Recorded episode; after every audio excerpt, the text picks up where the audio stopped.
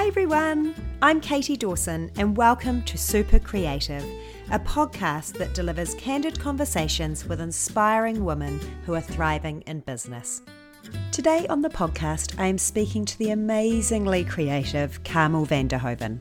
As a self taught multidisciplinary artist, Carmel is an all round creative that uses painting, ceramics, and illustration to explore her creative ideas, resulting in a diverse range of work.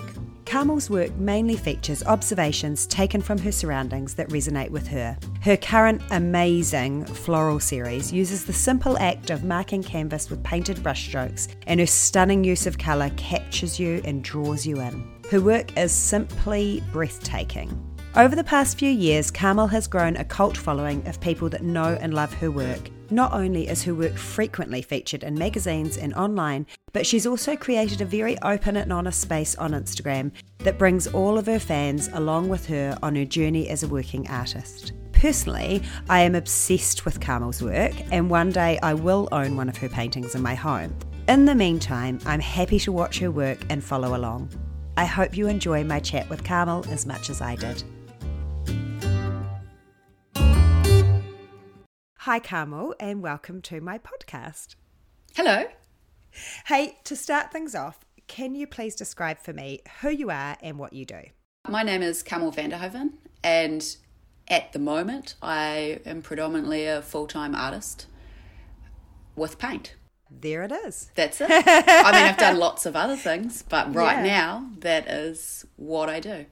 And that is your full time job, isn't it? It's not a I, I paint at night sometime, but like that's your that's your primary career. Yes, I go in every day and I work. Uh, not as much as I suppose a full time job because I physically just burn out after, like, I can push four hours. If I have a break, maybe six hours, but for me, it's a full time job. Yeah, yeah, Yeah. I- and that's and that's actually the reason why I was so keen to talk to you because I I know a couple of full time artists, and I think it's easy to look at it as the beautiful stuff, but mm-hmm. that it actually is, and of course it is beautiful because the output is beautiful, but it is actually a job. It's not just. Um, oh, I could do that. Da, da, da. Yeah. Here's some money for it. You know, it is actually a full time job, and and so as a creative business, it is really really valid. And so I was really interested in talking to you about what you do and how you do it. So, as you know, I know you're a, a listener of the pod. We Yes, start I am. off. Let's get a bit of background. Take it back. Where are you from? What did you want to be when you grew up? All that sort of stuff. So I, I grew up in Te Awamutu, went to Sacred Heart Catholic schoolgirl, and then I sort of moved around New Zealand. Uh, ended up studying fashion in New Plymouth. I don't know why all artists end up studying fashion. I think it's where we were told uh, from a very young age that you're not going to make money as Being an artist. a- so yeah. everyone's like, oh, well, I'm going to make clothes instead. Uh, which, you know, I, I really don't like sewing. I found, but I I did really well with the you know figure drawings and everything like that. So then I I got pregnant and moved back to Te uh, when I was maybe eight months pregnant and had my daughter Bonnie and just sort of uh, it was it was in a- Settled into mum life, yeah, oh, no, I was, I've never been quite settled with mum life. right? I was sort of, you know, had a bit of I wanted to achieve, like, because I was Push only, uh, at that time I was 20. right. Yeah. So I re met my partner because I went to school with him, or husband, I should say now. Uh, I know it's only recent. I'm still Yeah. getting used to Yeah, that yeah, yeah. particular word. And I sort of floundered. Well, not floundered. I just I worked in fashion stores part time. I just you know had a little kid, and we bought houses and did different things like that. And art. I mean, art was always with me. Like you know, since I was a child, I was always. So have you always painted and stuff just for yourself? Yeah. Always. Yeah. and I never ever thought that. Mm. You know, it's just I'd buy canvas and be like, I want to make this, for my And- house or yeah. for my wall or yeah. yeah, never thought I'd, you know, do this as a job. Mm-hmm. And so we were living um, up Mangati Road on a lifestyle block. And then I was getting a bit bored, so I decided to have my second child. You're like, I need something extra in my yeah, life. yeah. And then uh, he was, I started drawing again when I was pregnant. So I was drawing like baby animals and stuff, and it was a really good practice just to get my eye in. So these are like fully realistic things, and it was very um, nesting situation. And then some of my work got picked up by Endemic World. Right. So, So- you, when you say you, how did they, how did they know you or pick it up? Ah, I think I was looking for a printer. Right. oh, and they print- and they print posters and stuff. Yeah, they print uh, they print art prints, and so I found them, and Elliot was just like, you know, we like these. Can we stock them in the store? Were you thinking? Did you start drawing them and go, "Oh, I actually quite like them. Maybe I could sell them." Yeah, yeah, so, they were. do you think you've always been a little bit entrepreneurial as well? Like, oh, definitely business minded. right? Yeah. yeah. So There's you always- you start drawing as a bit of a like creative outlet, but straight soon you're kind of like, okay, this is actually these are cool. I reckon I could sell them. Mm. Yeah. I think everything I ever do, whether it's cooking or, you know, house stuff or anything, I'm always like, how. I don't mean to, but it's like, how would I turn this into a business? How would I make money off this? How would I? So you're that real mix of business entrepreneurial spirit with creative. Yeah driven. i mean i'm not i'm not good at pricing things or anything Right. i definitely Who- who under is? underprice Yeah. uh, if i didn't have galleries pushing me in Yeah. certain directions which is great that's Yeah. one of my weaknesses and they make up for that but yeah so i i did that and then i think van was about nine months old and i was like i saw some pottery stuff on instagram i was like i want to do pottery so I started doing night classes and and it was mostly just to have a break from the children and then people were like, "Oh, you know, I picked it up really fast." And they're like, "Oh, you know, could we buy this?" And I was like, "Oh, nope. I like I don't think it's good enough, but I never think anything's good enough." And then I got really deep into the pottery sort of world and was making, you know, did stuff for restaurants, did I never thought anything was good enough, but you know, So you just got all in. all in, all in. Yeah. And then so I'm like, I've got kilns, I've got all the stuff I'm working with, and I'm like, I'm I'm getting sick of this. I'm gonna start painting again. and so I, I just started painting again. And because we had a bush block uh, behind our house. How long was- ago is this now? Oh, this was so. This was still sort of dabbling, like hobby almost level, Mm-hmm. I think. But a fan seven now, it would be uh, four, five years ago. Right. Yeah, yeah. So we, uh, I started painting, and the people liked that too. And I was like, When, I, when you say you started painting, you've got at the moment uh, kind of quite a strong aesthetic. Although I know you you're not just doing um, like the floral kind of works. Do you Mm. call them floral? I don't know. Like no, I'm like, Uh, That- what's the right word? they're Like- different for me Yes, compared yeah. to everyone else. Everyone's like, But you're not "Oh, doing those works all the time. I know you experiment with other styles and practices and that kind of thing. But that at the moment is quite a signature. Yeah. what you've been doing. When you started back painting, was it was it with that style or were you experimenting? Uh, I started uh, just painting. I suppose it was my world. So I was at home, so there was interior, a lot of interior paintings. There was bush paintings. There was um, there's a painting that I of my daughter, sort of leaning against the wall, upside down, like lying reading a book. And there's washing machines, sort of. Uh, I can't remember who got, has that one, but it's somewhere in Auckland. Uh, so. So you're was just, practicing, like just Yeah. painting, painting, just whatever I could anything. find. Yeah. It was, you know, this is my world, so this is what I can paint. Hmm. And then things developed. Uh, and people have actually, I reposted something of the bush paintings, and everyone was like, oh my, are you going to redo these? I'm like, I don't even know if I, I don't remember how. I could give it a go.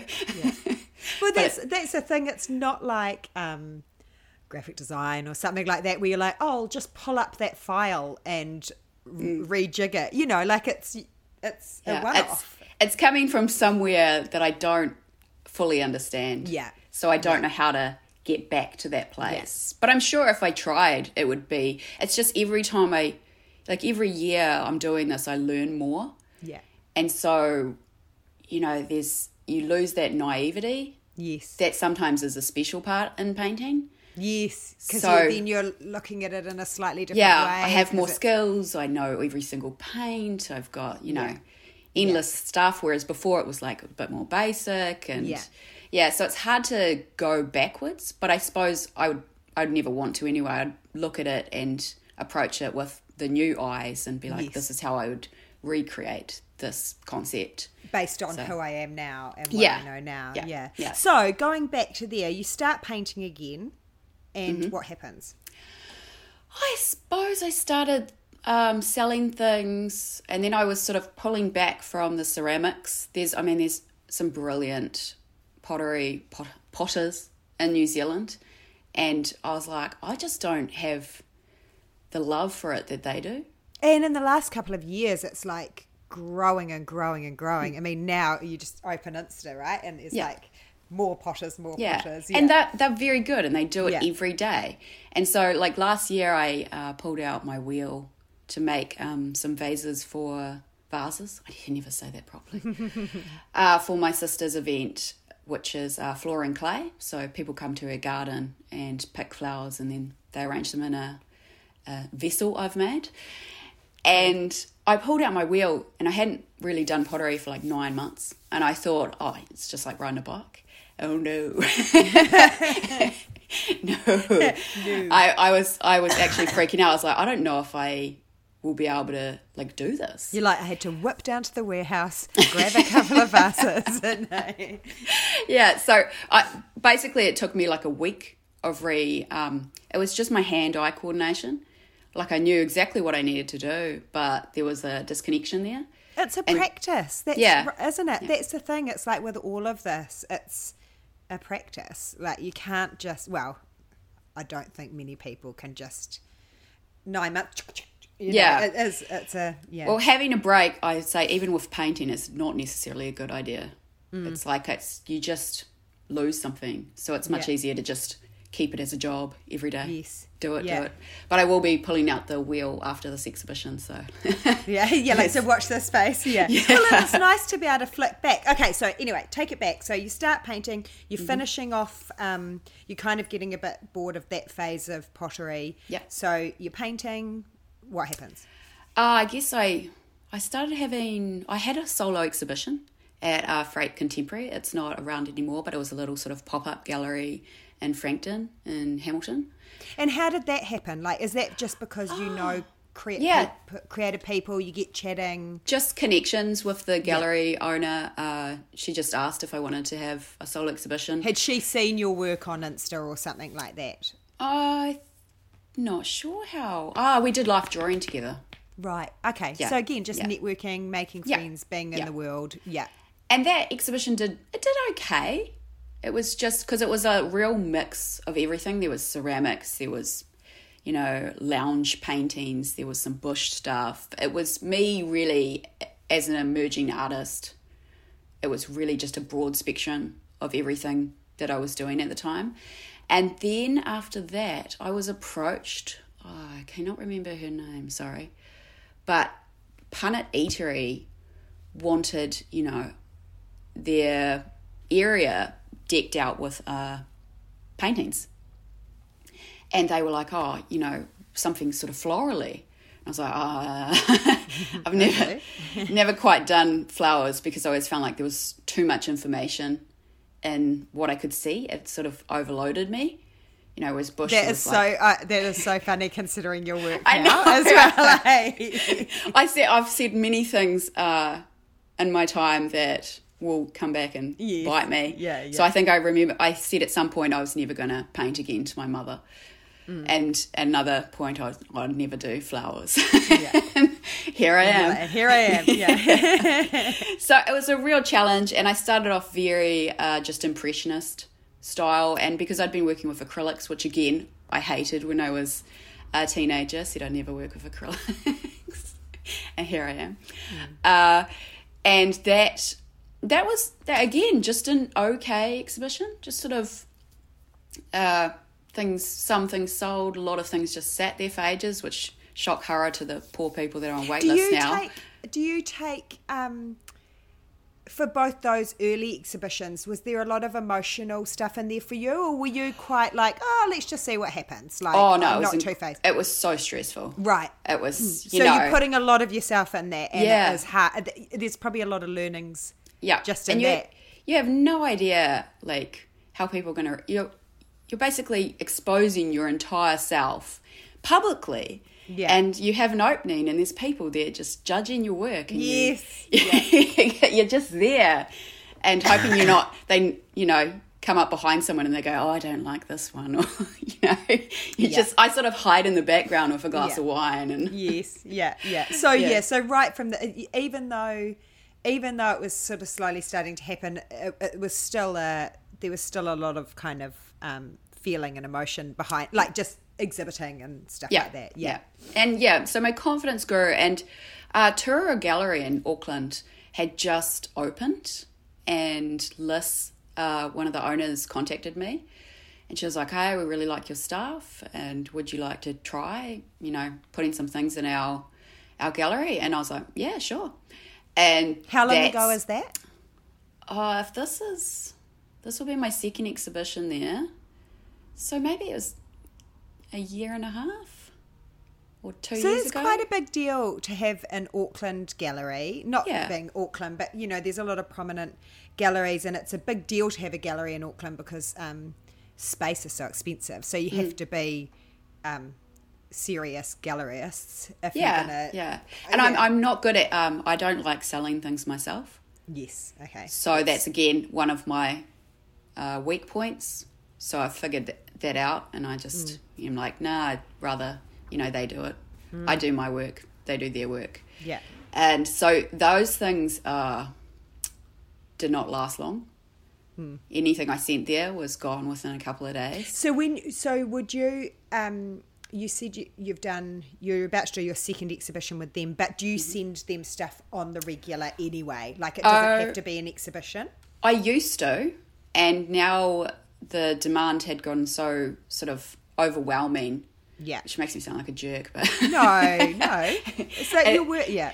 it had gotten overwhelming that I was like, I would rather work on um, large bodies of work. Yes. And so we've talked about it because I did do commissions and that's been pulled back and everything's sort of just been focused on these large bodies of work. Yes. So, So- actually, taking it back, so uh, they approached you.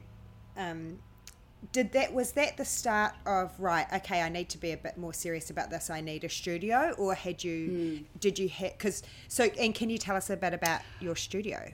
Uh, we had moved, we'd sold our house. So I did have these amazing sheds. And then we moved into this tiny little house in Pirongia. And so I didn't have a lot of, um, not a lot of space. I sort of, there's a hallway behind me that's an entryway that was stacked up with paintings. And Yeah. I'd paint in the dining room and, uh, yeah, it's sort of, that's why I haven't, we've got this old flooring and it's got paint marks all over it. I'm just like, I'm not going to polish it just yet. So I just left it as it is and just painted. And then because I planned to have an exhibition with them, I approached uh, Te Awamutu Council. They have an old building in Pirongia that was empty that they were using for um, some mountain research stuff. and so I approached them and they said, yeah, for a donation, you can use the space till whenever we need it back to renovate it. And so that was my first uh, painting studio. Did the exhibition for Turua. So with And- that, mm. with that, sorry, I love. I've got so many questions. so, to, how many? So for that first exhibition, how many paintings did you? Do you agree on a set amount of paintings you'll provide them? I think I painted as much as I could. I Right. always underestimate how long things will take me. How long did you have? I think it was maybe three or four months. And so at that point, were you're like, right, if I'm going to do this exhibition, I do need to treat this as a, I'll be going into that studio Yeah. four to six hours a Yeah. day, five ish Yeah. days, a, whatever, you know, what, but it, as an actual I need to go and make this uh, practice. Yes, definitely. The kids were at school. So the only thing that threw me out was I always forget about school holidays. I'm like, damn it. Yeah. what do I do now? Yeah. And I don't I don't want to put them in, you know, the kid care programs. They're too expensive. Yes. Yeah, totally. so I did that. I think it was my first time ordering really big canvases that were made by Daniel uh, in Auckland. And so I just jumped. I have a tendency to jump in the deep end. And I was like, well, I'm just going to do it. How many did you order? Do you remember? Uh, there was four. No, maybe 5 Mm-hmm. Actually, because I think he does a deal. So there's probably five. And it's to do with he likes them against each other for shipping. Right. So you tend to order a certain amount to stack. And they were 1500 by 1500. I had done an 1800 by 1800 um, four panel painting for Punnet. so I had, but that took me like a month and a half. Whereas now I could probably do that size in the new style in maybe two weeks. Right. Okay. Like, so I've gotten faster because Yes. I, I guess I know what I'm doing Yes. a bit more. yeah. Uh, and yeah, then I made a whole bunch of little ones, which I haven't done again, but they are very, very cute little pieces, and then just some regular size. But there wasn't many, so maybe, maybe there was like fifteen or fourteen paintings. I Yeah. think, from recollection. And this exhibition coming up, I ambitiously am working towards twenty five. Whoa. It's because everyone wants your work so much. You're like, Shh. Oh, I don't think I don't know if I'll make it, but I like to have the goal there. they obviously know they're going to get a significant amount, so they're just happy with what they get. That yes, works. yeah. And, yeah. And we have we have logistics to work out. Like, so we're I'm working on the smaller ones um, earlier on because they need to be framed. Whereas, so we've ordered, I think it's hundred meters of framing. It's for everything. Full on, yeah. Yeah, yeah. And So, so, we- tell me about that first exhibition, the first big Auckland exhibition. So when was that? that was uh, like four days before lockdown. Oh shit. were you anticipating lockdown at that point? Like, were you seeing, oh, this might happen? Yeah, we were all started off like uh, a lot of people pulled out. Everyone was kind of like, maybe we shouldn't go to Auckland. What's going on? And we went. And were we you like, I have worked too hard. I have got to go to this. It was a very quiet exhibition. You know, there wasn't a lot of people that came into the opening night, which was understandably because, again, we were on that cusp. People were starting to go, oh, it's going on. That probably And- was quite good for you though, because you're like, you could always be like, oh, well, it's just quiet because of COVID. Yeah. you know, like, oh, that- that's why Yeah. it's not, yeah, there's no pressure, Well- there's less pressure. I think they, they sold like half of the pieces on the night, Amazing. Mm-hmm. which was pretty good. And then lockdown happened. And we were all just I don't know floundering. We didn't know what Yeah. didn't know what was going Yeah. on. And then Liz got onto it and she sold the rest uh, during the month that it was in the shop, but no one could go and see it uh, online. So she just kept going. So it was a sold out exhibition during the first lockdown, I love it. which, yeah, was a very good confident booster. And it's quite a historical, um, like, it's quite, uh, like, looking back, that's quite a historical moment, right? Like, you had your first big solo Auckland exhibition during Yep. lockdown. You know, like, Yeah. that's pretty cool. That's what happened. And then. Do you feel like you you and your profile and your work was that the time that you got a real I feel like that's when I really started Mm. I'd seen your work before I'd seen it heaps in like home style and different Yeah. pr- things over the years but then all of a sudden I felt like I started seeing you everywhere over the last year I think that's when it people connected with it. Mm-hmm. So maybe I was just a little bit ahead, and it just maybe everyone was online as well so yeah, it just ta took its time, uh, which was you know fascinating because there was things that sat in punnet for so long, and Mm. you know now it's uh, people really missed that chance. was last year so was the Punnet exhibition in the same sort of style of what you're doing now Uh, I started. There was some really small pieces that started in that direction, and I was like, I really like these. And everyone's like, Oh no, we want the realistic stuff. And I was like, Yeah, but it's what I feel like It's not what I'm painting. doing. so I, I, uh, I, I pushed it um, into what I felt was more contemporary because I don't want to, you know, just create what they made in the 1800s or 19, sorry, 18, sort of the, Yeah, the yeah. 20th century turnover Yes. thing. Yeah. You know, because we uh, there's no point. You can just order posters of that stuff. You don't need to. So that's why I stuck with acrylics as well. It was like these are plastic. These are flat. They, you know, are not going to give that depth that you get from oils that would look far more like an impressionist painting. And I just don't. It's your want to- take. Yeah, I don't want to do that. Like just copy them. So I did learn from them. They are some of my like favorite artists, but I needed to, you know, make something new. And so I went into this sort of new style, and then was picked up by um, Jumbled Online in Australia during. It was during lockdown as well. They talked to me, and so I managed to. I think I'd ordered some canvases uh, before everything had been hard to get hold of stuff. I think I had like a, a freak out moment before they did lockdown. I was like, right, I'm ordering all this stuff. I didn't Very know that the, foresight, eh? yeah, Yeah. I didn't know that the art shops would be shut down. I just assumed everyone would, you know, somehow be able to work or do something. But no, they were shut down.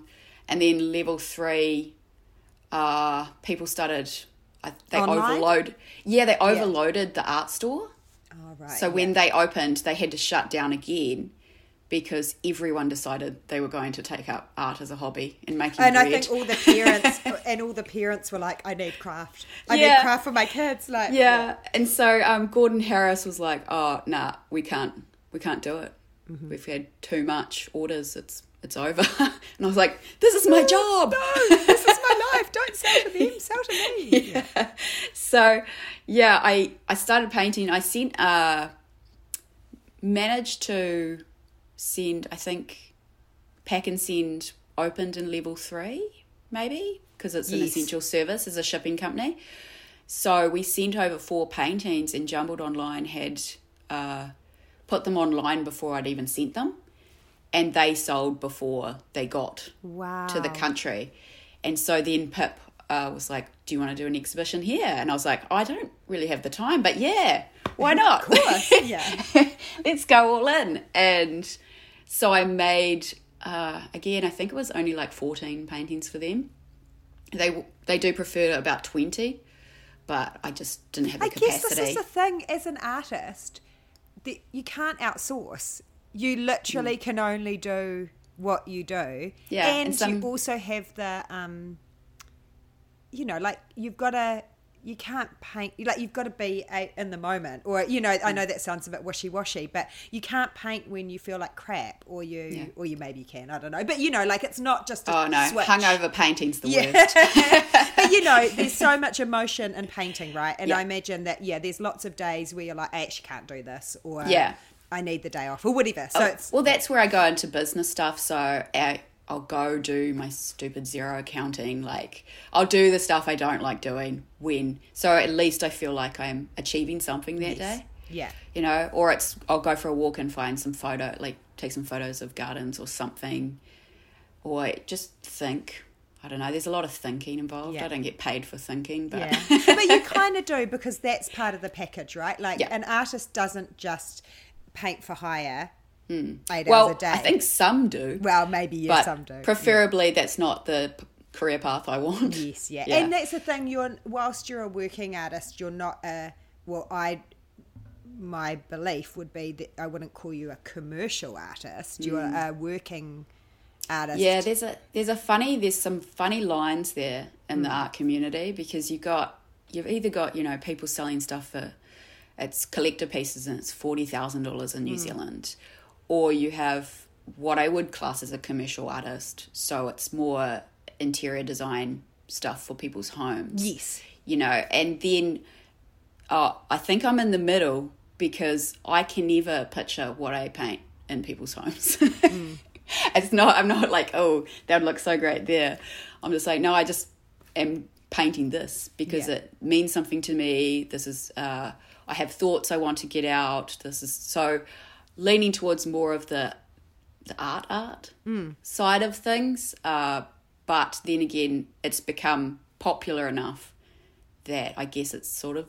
Oh, I'm not. I wouldn't. I would never use the word commercial. Well, that's what I mean. To me, commercial is kind of like what you um, described as that. It's like that. You know, the people that like might paint have a certain style that they um, paint over and over again, like changing the inside of the flower or something the color Yeah. whatever because they know that they get uh, 300 300 300 300, and they can and then they do prints of them all and then they do Yeah. da, da, da. and it's like a bus- a full business whereas i kind of look at you and i think about when I was at art school and studying artists that are now the forty thousand dollar New Zealand masters or whatever. And to me, it's like you're like them, but in the development phase. Because like McCahon wasn't selling um, his paintings for forty thousand in the seventies. People were buying them for forty bucks, you know, or maybe not. Well, that that would be, you know, my ideal goal. Uh, not. It's not really financially. It's not about that. I just, I am just not much of a capitalist. no, no. I can't. I. That's why I leave it to the galleries. But it's nice that you can make a living doing Yeah. what you love. I mean, and that's so, that's incredible. Like that is. I still can't believe that I can earn. I wouldn't quite call it a living yet. Yeah, well, that's what I was going to ask you. So, how do you do you kind of when you're doing an exhibition? And I know you're not um, like what we've just talked about. I know it's not a commercially driven quite like that, but obviously you are a person that needs an income and all of that kind of thing. So, when you look at an exhibition, do you kind of go? Do you look at the the cost the like your cost, the cost of the thing, what you'll sell it for, and go, okay, so if I produce this package, that I will think- get me around this much, and that will carry me through for the Yeah. next six months. No, I just kind of wing it most of the time. The accountants hate me. They're wanting that. yeah, no, oh, there. I talked to a, a new accountant, and she was just like, "Well, no, we're going to angle towards this, and then you need to do this and this," and I'm just like, No. "Eh." Yeah, yeah. well, Uh, it's counterintuitive, isn't it, to an artist? yeah, Yeah. yeah, You don't really want to think about that stuff. I just want to do my work. That's it. So, uh, so but how we do it is because I can't, I can't guarantee that whatever I make will sell or anything like that. We live off my husband's wages. If we're going to get into the nitty gritty business stuff, uh, we live off his wages, and then I generally don't spend anything or pay myself anything until after the financial tax year. And so it's not that I don't contribute to the household um, financially, it's that it's we just live sort of within our means. That's how you've structured it. yeah, and it works because I never get myself like, you know, in debt or anything Yeah. like that. I didn't overspend. I've always got money for the tax. I've always, you know, got it figured out there. Do you, with your business art stuff, do you like all your materials and stuff though? That comes out of your your work basically, Yes. and, and yeah. yeah, yeah. So I buy, I try and buy in bulk because I, um, I'll have to register for GST this year, and it's you know, just I can't getting my head around GST is just such a nightmare. I have an accountant that does all that. Like I'm like I just don't. I the best advice I ever got given was in business. The bits that you are good at, focus on that, and don't spend all. And I just, it's always stuck with me because I'm like, I actually just, I just don't get it. Like I just don't. It's not how my brain works. So I just want someone else to do that part. That's that's perfectly correct. Yeah, we um, that's what I was talking about with strengths and weaknesses. It's like you know you know what you're good at. Don't try and do what you're not. Just hire it out. Oh, well, so selling work is not my strong point.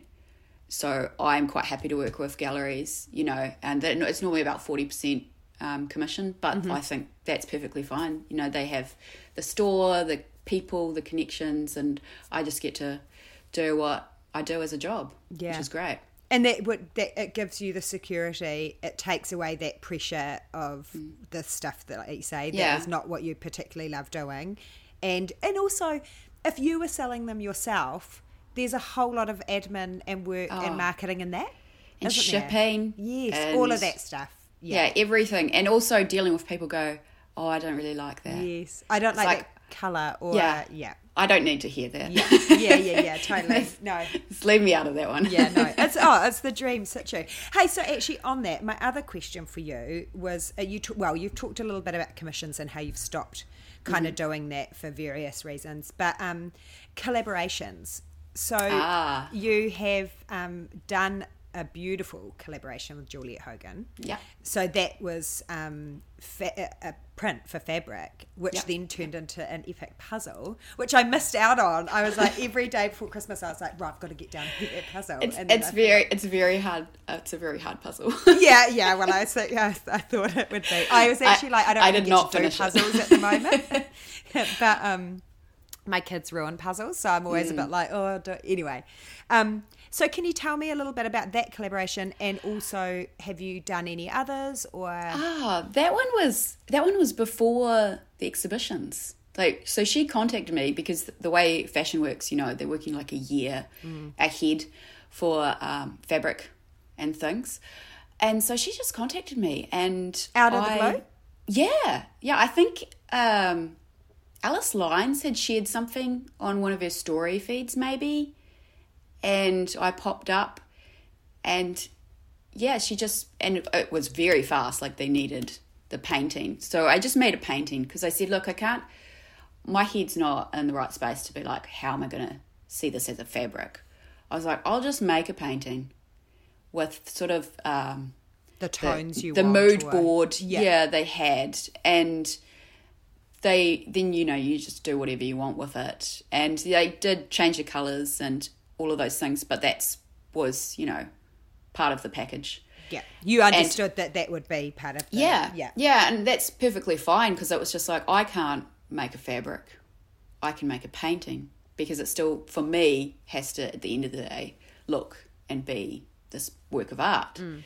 And so they did that and then you know it took i had to wait like a year before i could tell anyone it was so painful i was like ooh So was it? So when she contacted you, were you like, yes, that's really Yeah. exciting? Was it? a yes cool- definitely yeah. i was just like okay And how Yeah, did let's- you know how to price it?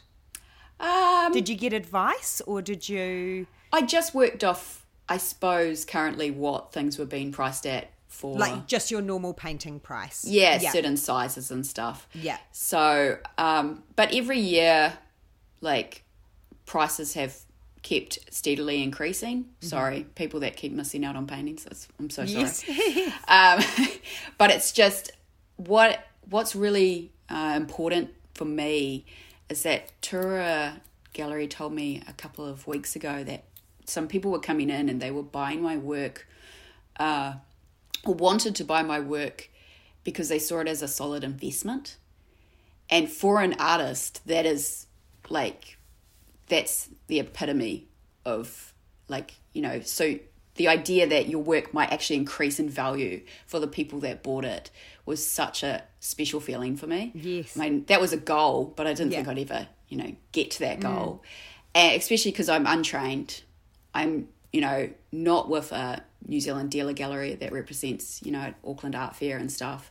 And i was like this is incredible. Like it's mm. just and it's because of things like social media mm. Like I have a lot to owe to that for exposure and everything. Like before, you know, galleries I've found like to find artists. They don't necessarily like artists approaching them. I was thinking about you in the lead up to this. That is has been, I think, one of your skills is that you have this really awesome, open and honest social presence that is a real it shows the beauty of your work but it shows the background of your work. It shows who you are shows the the highs the lows the all of it. And that's what people want. Mm, I definitely believe in um, authenticity. yeah yeah. So, I, d- I mean, I don't put on the ugliest photo of myself that I've taken, but I, d- I also won't choose the prettiest photo of myself either because I just want this like, no, no, middle, middle row. but you're just very real about your life as an artist. And i think for people that i mean not only for the i mean i'm sure there are kind of some high level people that are buying your work now and that kind of thing. But then for the rest of us plebs that might not be able to afford something right now whatever just seeing all of that just you're building that profile just by being you and that is really cool. It's a it's a nice feeling. I think um, my husband described me when we were doing the wedding ceremony stuff with the celebrant um, as brutally honest. so this was always, I think, a, a feature that I, you know, always felt like I had to control about myself, that I, you know, had to hide, especially when I was a teenager. And now it's becoming like one of my strongest points because mm. it's just like, I don't know how to beat around the bush. I don't know, mm. you know, it's just like, I'm having a shit day you guys can hear about it. Hmm. and I just, I, you know what, so much of this world, and particularly so much of this creative world, is a bit smoke and mirrors, and hmm. so much of it is um, a, a front or a yeah. um, I'm this and this, you know. And I think people like we all know, especially the older that you get, nothing is as it seems mm. either. You know, no one is. So you could easily, you could have this whole fake artist persona of this perfect creative world, but it just isn't true. And I think that's what people identify with. That yeah, you are brutally honest, and it is probably your biggest brand value. yeah, yeah. It's just yeah. For me, it was um, I want people to connect with my work, and in order to do so, they have to understand where their works come from, and so I have to be yeah transparent. It's it's a pretty simple um, structure, but it's important because I, I don't want to I don't want to fool people. I don't want to trick people. It's like this is what it is, and this is who I am. Oh, and it, I think it is just time and and growth and confidence, and the more you do stuff, and it's well received, and it you know all of that stuff. So actually so just finishing collaborations have, have you done anything else or is there anything else in the works uh, or I is do, it something you're interested in? I would love to do some more collaborations. It's sort of i find them quite hard because it's you know it's never just an art. It's like how do you put art onto this or how do you do this? And i need a lot of direction mm. if people want something because i guess I, it adds that whole other layer of pressure doesn't it yeah, you know, I can't. I can't think of like there was another um, fabric sort of situation that's on the cards, and it, I can't think of how it's going to be printed or dyed or you know because I'm not. I haven't been in the the fabric making factories. I don't get it. Like, how do I apply that to that? So I'm like, if you want me to just make a painting, I can do that, and you can work with that. but I, yeah, I'm not a, um, I suppose a full creative in that sense. It's like, no, I just do the you're, art. You're just not just an artist. That's the wrong word, but you know that's your primary thing, right? Yeah, yeah, yeah. So collaborations are fun, definitely. We've actually just talked a little bit about it, but what would you say are kind of the values or ethos that drive your work? Oh yeah, it would definitely be that authenticity. Uh, uh, values. I like I like the concept of working hard. So treating uh, my career as an actual, you know, day to day job. I think uh, David Hockney always talked about that. Like, you know, he's 90 something now, but he still gets up every day and paints or draws and works every day. And I liked that idea. You know, not that you're some sort of um, artist that just works whenever they feel like it or something. It's like, no, you, it's a, it's a craft, like not a craft, because that's different. It is, yeah, you just got to work. So that's I happen to create a style that is very time consuming. But and also, and I guess it just that's the difference between being a working artist or a um, hobby artist. And a hobby artist doesn't have to do it every day necessarily. A hobby artist can pull the paints out on the weekend or on a rainy day, and and that's fine but uh, yeah, if that works for, a, for them, it's not going to work for a working artist because no, no. If you want it, like I want it as a career, like this is my job, and I've gotten more comfortable. You know, there's always those first years where everyone sort of squirms about calling themselves an artist. It's an unusual word. You know, it's been quite overdone, I guess.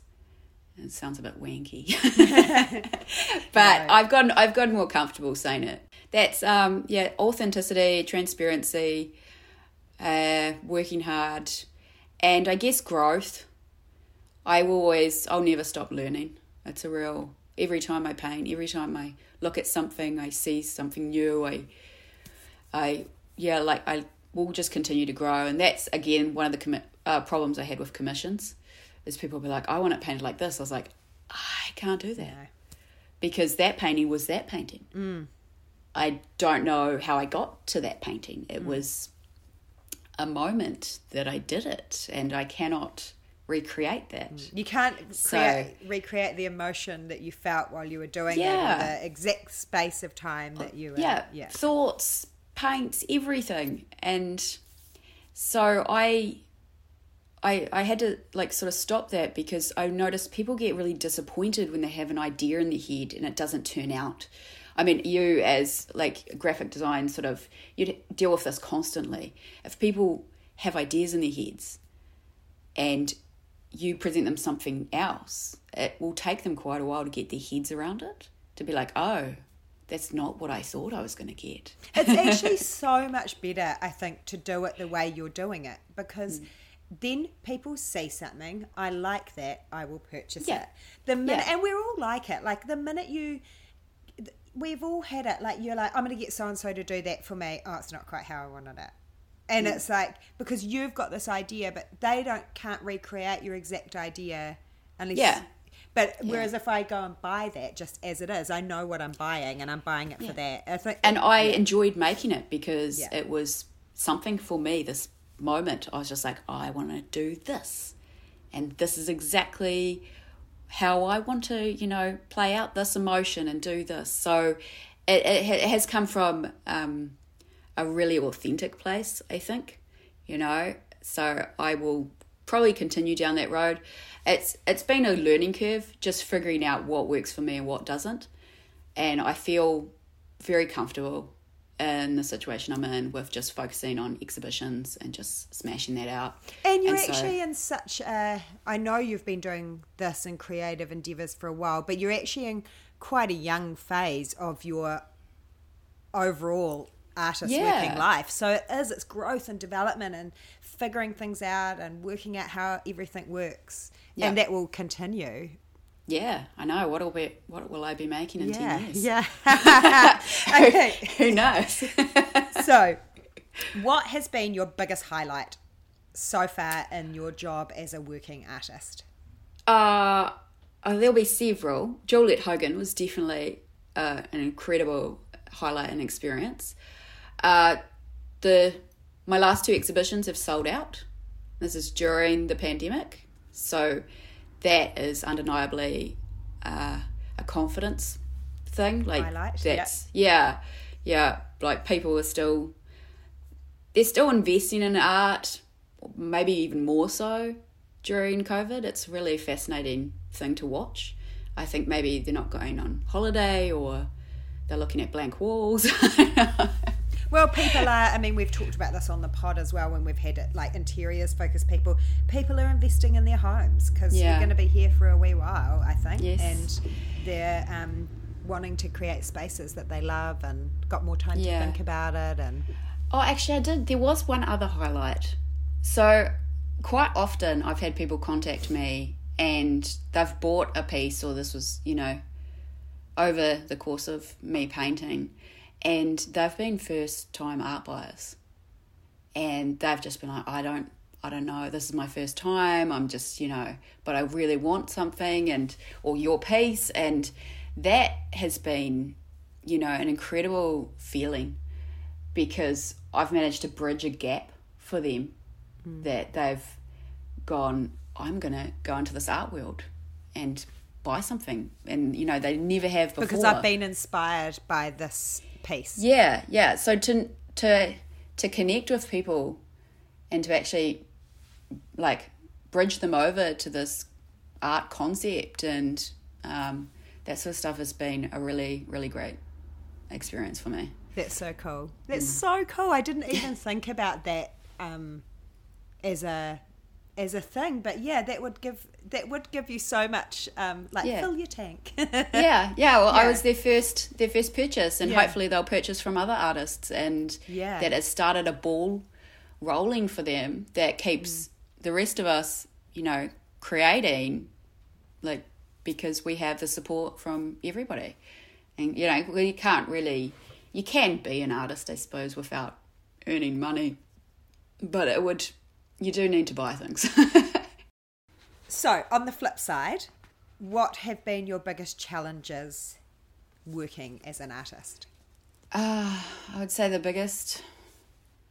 I mean, there's there's a lot of existentialism as an artist. There's a lot of time spent in your head.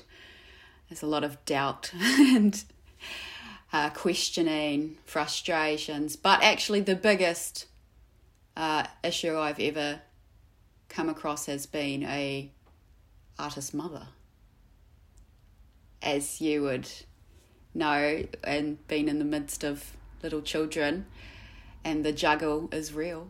It's very real.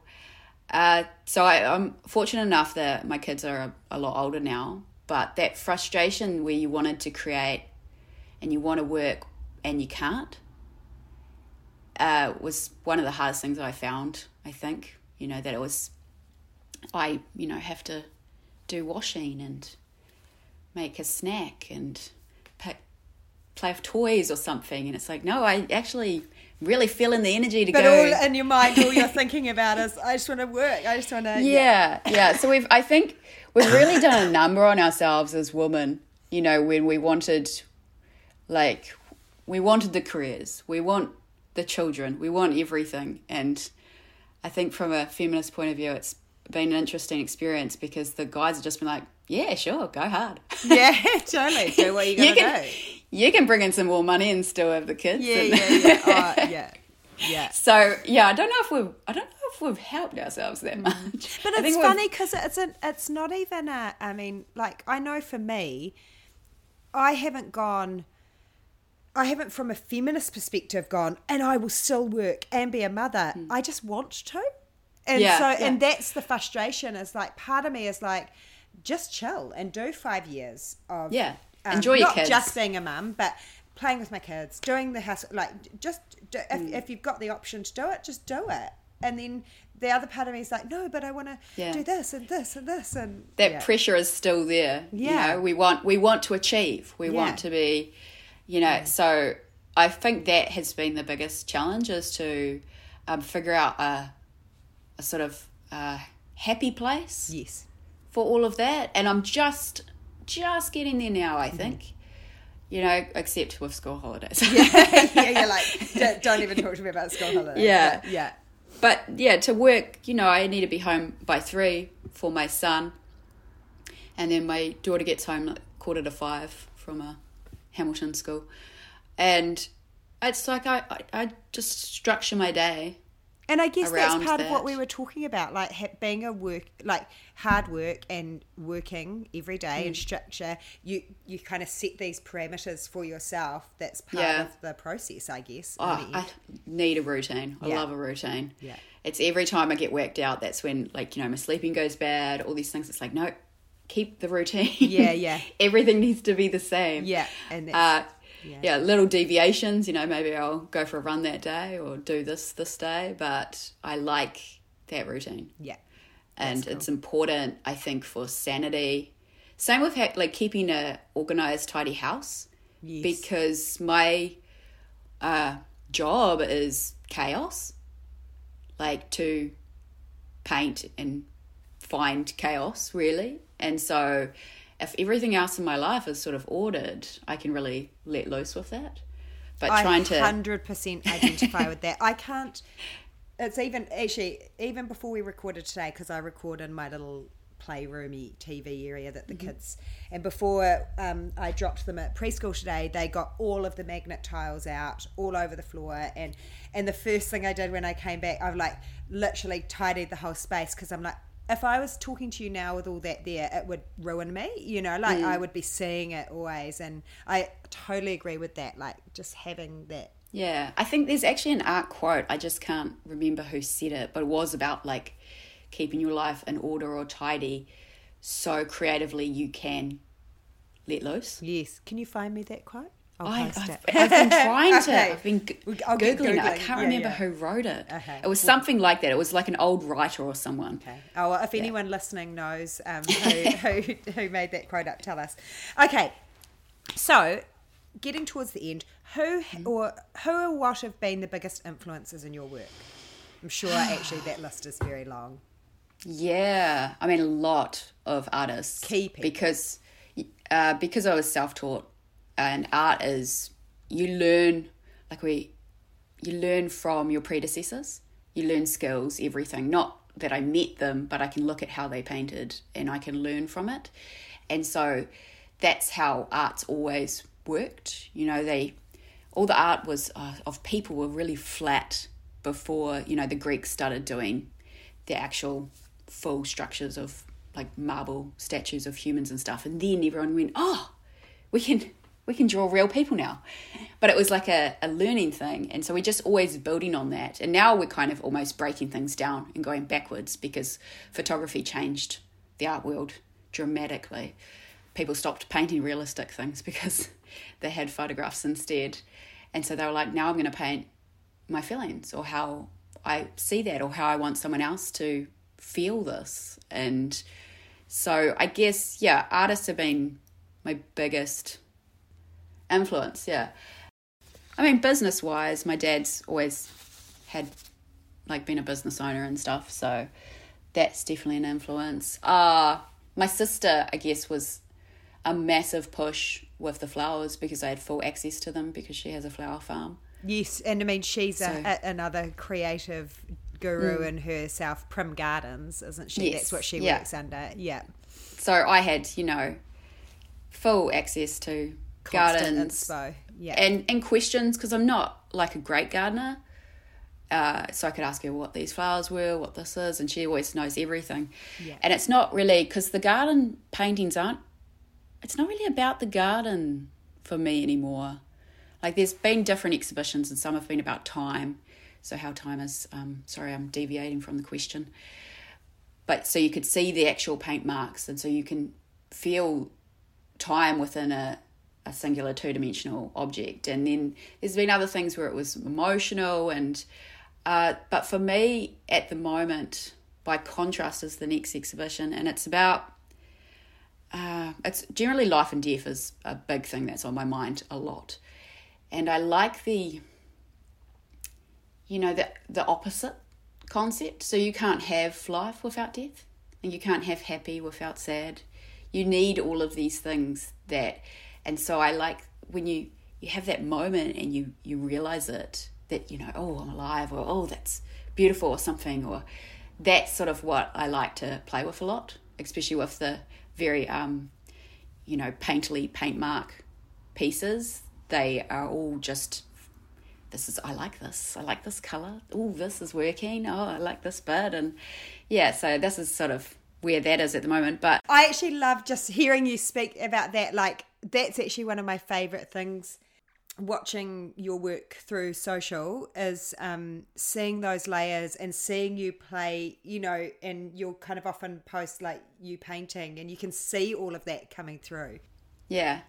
So, what advice would you give to someone wanting to follow in your footsteps? All the budding um, artists out there. So I don't I don't think I've left any footsteps. uh, it's you know been you can't really be like hey go have a get pregnant when you're 19 and then become a solo mum then Yeah. you know do It's a some other stuff journey. then It's a personal yeah journey. well for art it's I think the um the biggest advice would be to live your life like you you need all of those experiences whether they're good or bad because this is what you're going to draw from. This is how you're going to connect with people how you're going to you know make them feel something about your work. So that would be the only advice i could really give um, budding artists is unfortunately there's sometimes the uh, hardest parts of your life will be uh, what you'll use later on so just make sure you get through the the tunnel Yes. And actually, to be fair, throughout this conversation we've had already, is all of the advice anyone needs in terms of working as an artist, all of the stuff that we've talked about, you know, that's huge. Yeah, financially and business wise, you know, you're going to have to treat it like a business. You have to pay tax, you have to do these things. So that's all just, uh, don't, I have heard that from other artists, do not avoid that particular. And there is a way to have, there's clearly through you, there's a way to still have that creative, emotional, artistic response as well as um, being a working artist. There's a Yeah. way to do both.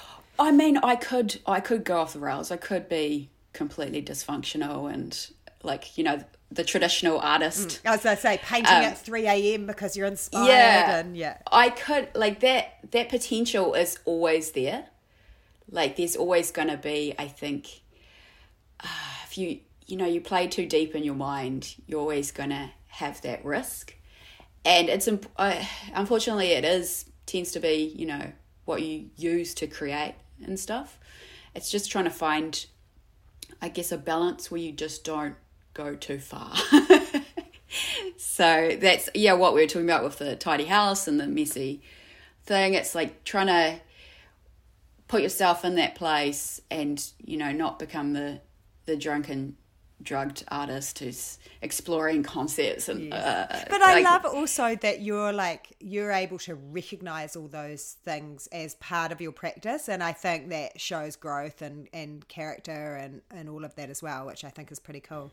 You can't have the good without the bad i think is probably another one of my ethos Yeah, that's good. Uh, that's good. So, what's the future for you as an artist? I mean, we've kind of talked about that already. Uh, we've got the exhibition coming up in June.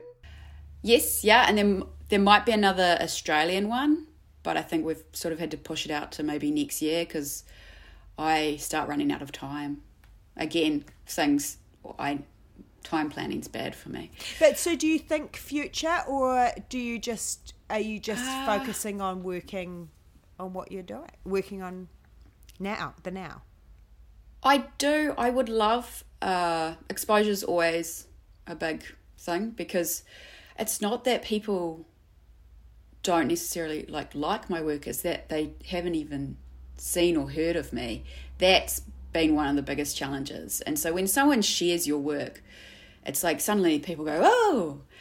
How, yeah, I've never seen this before, and they're messaging me, and I'm just like, yeah, I've been here for a bit. Yeah, just working away. Yeah, Yeah, so like getting uh, overseas, like I love New Zealand, but it is quite a small pond, especially with art. Uh, so any kind of exposure overseas is tends to be one of my goals. Like to eventually have an exhibition in like London or New York or Seoul or somewhere would just yeah, that would be great. Great goal. I'm excited to see that. I'll be I'll be champion, cheering you on from New Zealand. What are you passionate about outside of what you're doing? cooking like hannah it's a real it's a real um uh her last name's not van hoeven but her mother was a van hoeven so Carmel's talking about Hannah Suter, a guest on episode I can't remember now. Her cousin, another foodie. yeah oh they're all foodies everyone we just love food Isn't that cool? Way that it's such an inherent family trait. It's so cool. yeah we just yeah i love cooking it's uh if i didn't do art I didn't do art. if I wasn't currently an artist, I would probably go into something with food.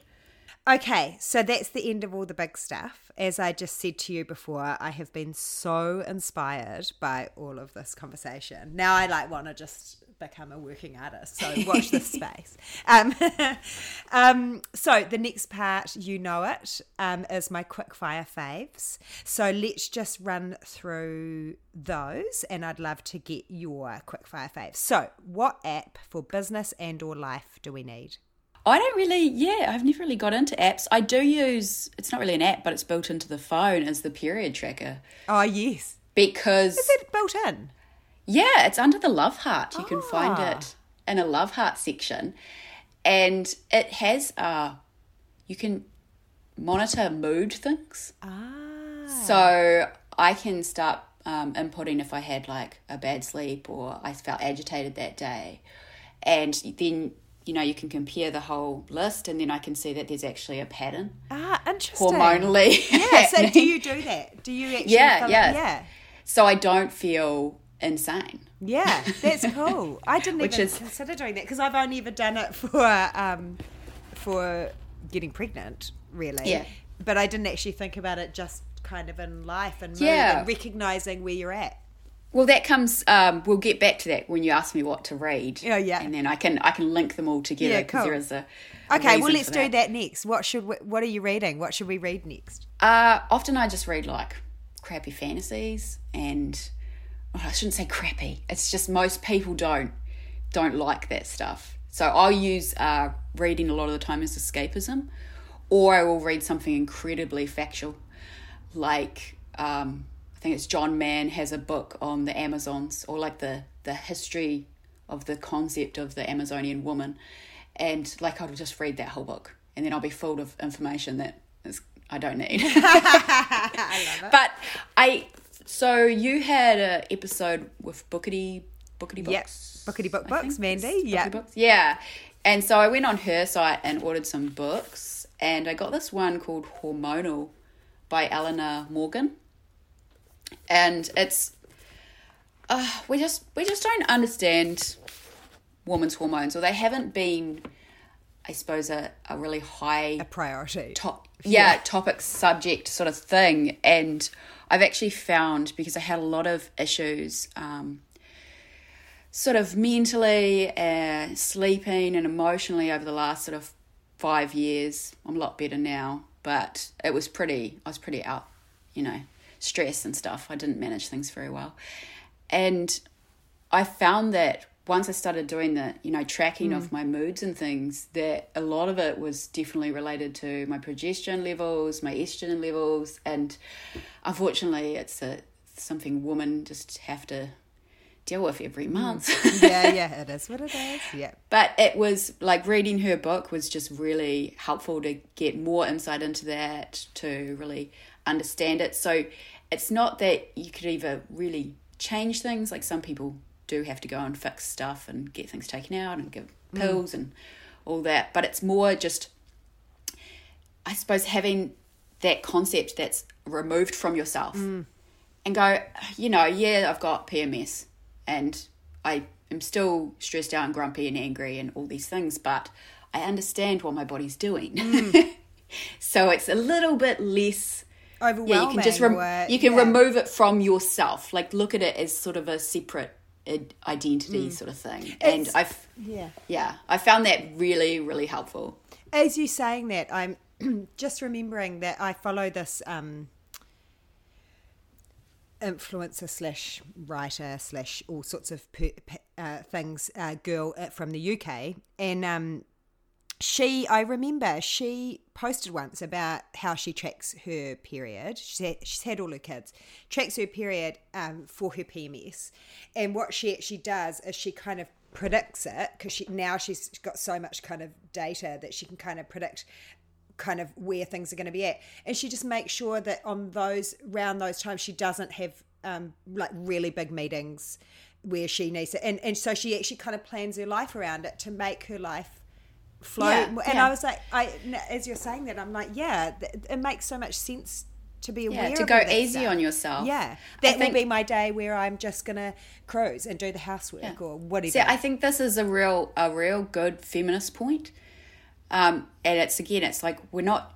I I'm not a man. I'm not trying to be a man. Like I deal with very very different things hormonally and emotionally and everything. But to understand yourself and to be like, yeah, it's this is just how I am going to be today, and that's okay. and it's okay yeah, that's and I think when you don't know, um, that is what causes more chaos. Yeah, because then you're like, I hate myself. Why am I like this? What's happening? what am I doing? Yeah, Exactly. And then it spirals. So yeah, oh, that's a Yeah. great recommendation. Okay, I love that. Next thing, slightly more superficial, maybe not. What have you watched lately that we must see? Uh, I, again, I don't watch much. Um, for some reason, we just I get bored of telly. Really bored of it. But we did watch recently Zero Zero Zero uh, on Netflix, which is like about drug running, uh, based on a book. I can't remember his name, but the guy that wrote it, he's now in hiding and it's yeah just a sort of ground level of drug running between italy mexico and america and i don't normally watch that stuff but i found it quite quite Fascinating. fascinating Yeah. yeah Yeah, Okay, that was a good good. one. Now, I know you like a podcast, and I think you do like podcasts while you're working. Is that right? Uh, I listen mostly to music. Yep, but occasionally I do. When do you listen to your podcasts?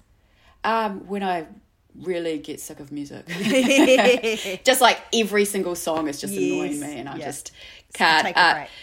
So back to that um, Amazonian book I was talking about, which is similar to the the podcast that I really zone out to is uh, let's talk about myths, baby, which is uh, I think her name's Liv Albert, and it's about it's about Greek myths, but she's a feminist and just breaks them down and retells all of the stories. I love such an artist recommendation. The Great Myths. yeah. it's it's really uh, she swears a lot. It's a lot of fun because you know the Greek myths are very patriarchal, uh, but I just have always been interested in that particular time and culture, and so I love and their stories are crazy, like absolutely crazy. So I enjoy listening to that one because it's just yeah, and it's it's very well um, read and written Yes. and stuff. You Yeah, love yeah. those ones, eh? That you you come out of it and you're like, I know they make you think. They make you think after you've learnt something. It's Yeah, changed yeah. your thinking. Oh, Like. I, I know far too much about Zeus now. Yeah, just casual conversation, eh? And people Yeah, aren't as passionate about you uh, as, as you.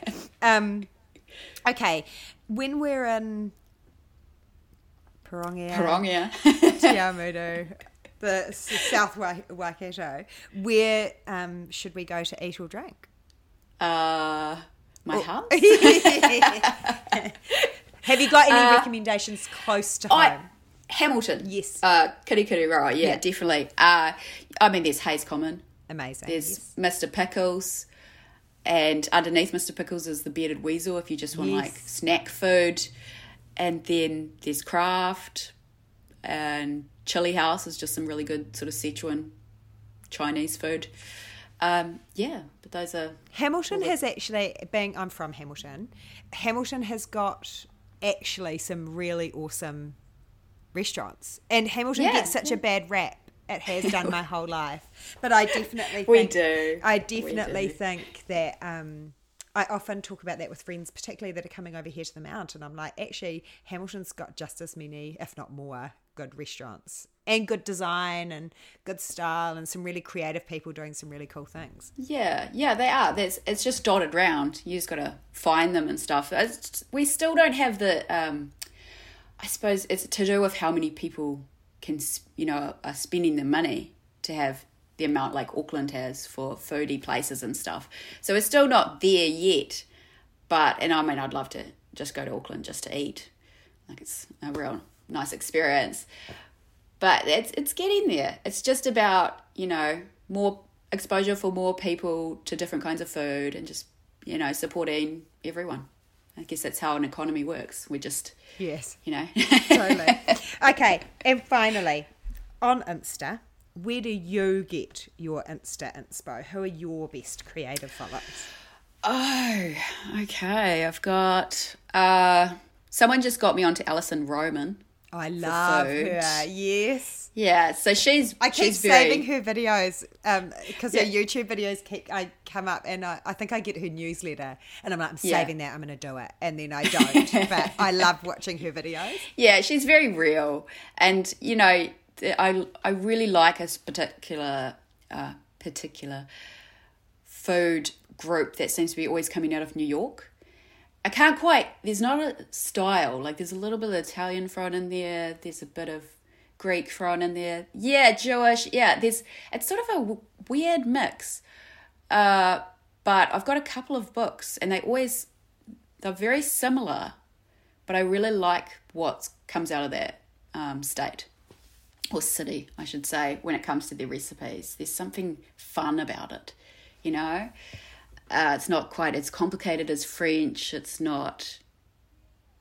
It's it's yeah, it's really fun, and they do mix a couple of herbs and spices and um, stuff that I wouldn't normally mix together. Like she had something that she put it was something that was almost Indian in spice, and it was sort of merging it with Italian herbs. I was like, ooh. Okay. I see. I love that It's you would even think that because I wouldn't. I I was just like, I what got me onto her. I think was in lockdown as like a recipe for her. Um, that have you seen the frizzled chickpeas? The oh, Yes, frizzled yeah. chickpeas that came Yeah, and they were out. like and I just like the crispy. name. Like I was like, that's what inspired, and I made them because I was like, "Ooh, I like that name. That sounds cute." Yeah. Frizzled chickpeas. But you're like, "Oh, I, I see she's used that spice with that," and I just don't even see that. Like, yeah, just yeah, it's funny. So she's yeah. So she's my um my Instagram food thing at the moment. Uh, Cowtail is always with colors. They're always on point with colors. So if I ever get like, ah, I need to you know see some colors, it's definitely Is amazing. Uh, I don't know how to say their name. Is that Arent Pyke Studio or Arent? Oh, Ant and Pike. I, I call them Ant and Pike, but I don't Yeah. know if that's correct. So for interiors, like the Australian company, I think they're mostly women. There's a femininity there that had, and there's still a little bit of a, like a brutalist stuff going on, which is often in fashion or for interiors. But and a little, and they never go fully minimalist either. And I just I like how they put things together. It works really well. And then for uh, ceramics, I really enjoy watching Felicity's process through One Deer. She just has, it's just so much fun, like what she puts into her work, and everything's just finished so well. She's so particular about her style and stuff that I really enjoy just supporting her and seeing the processes and everything. And then for an artist recently that I've come across is um, Deborah Jade Segun. And so she's sponsored by Beers London, which is a big gallery over there. And yeah, just check out her work. It's pretty cool. cool. Oh, I love that. That's heaps of um, good inspo there. And um, actually, I, I'm not very good at reading nonfiction, but I'm really inspired to read that um, hormonal. It just gives you, I don't know, a good sense of yourself and as a woman and what we what we go through. Yeah. Hey, um, thank you so much. Yeah, I have thank just you. I've loved um our interactions that we've had over Instagram during my little podcast journey and you've been such an awesome support to me and I've really really appreciated it and I just love your work. I'm so obsessed like saving up. This I was like actually like really going to try and get something from this exhibition. I don't know if financially it'll be possible, but I'll be like I'll just pay the next level of pricing next Well, that- year or something like that. Have you seen um my art? Oh, I need to. Yes, I should. Yeah, just, you, yeah. Tour is with them, so you can sign up, and it's nine installments over nine months, and it's interest free. So you get the art straight away, like after the exhibition, and then you've got nine months to pay installments on it if that's how you know. And so it makes uh, art collecting more achievable for people. Hey, thank you so much, Carmel. I love your work. Think you're amazing, and I can't wait for people to hear. Thank you. It's been great. Seriously, after talking with Carmel, it just makes me want to get into a studio and start painting. I am so inspired. And it's so interesting to hear not only about her creative process, but also about the business and logistics of being a working artist. As I mentioned in my intro, not only is Carmel's work just beautiful, but I love how open, honest, and real she is about her life and her work as an artist. A couple of days after this episode goes live, Carmel's latest exhibition, By Contrast, opens at Turua Gallery in Auckland. I'm sure her work will sell out pretty quickly, but if you hear this episode in time, make sure you take a look. You can follow along with Carmel's day to day artist life on Instagram at Carmel van der Hoeven. That's at C A R M E L V A N D E R H O E V E N. And if you want to see her paintings online, visit touragallery.co.nz. Thank you so much for listening.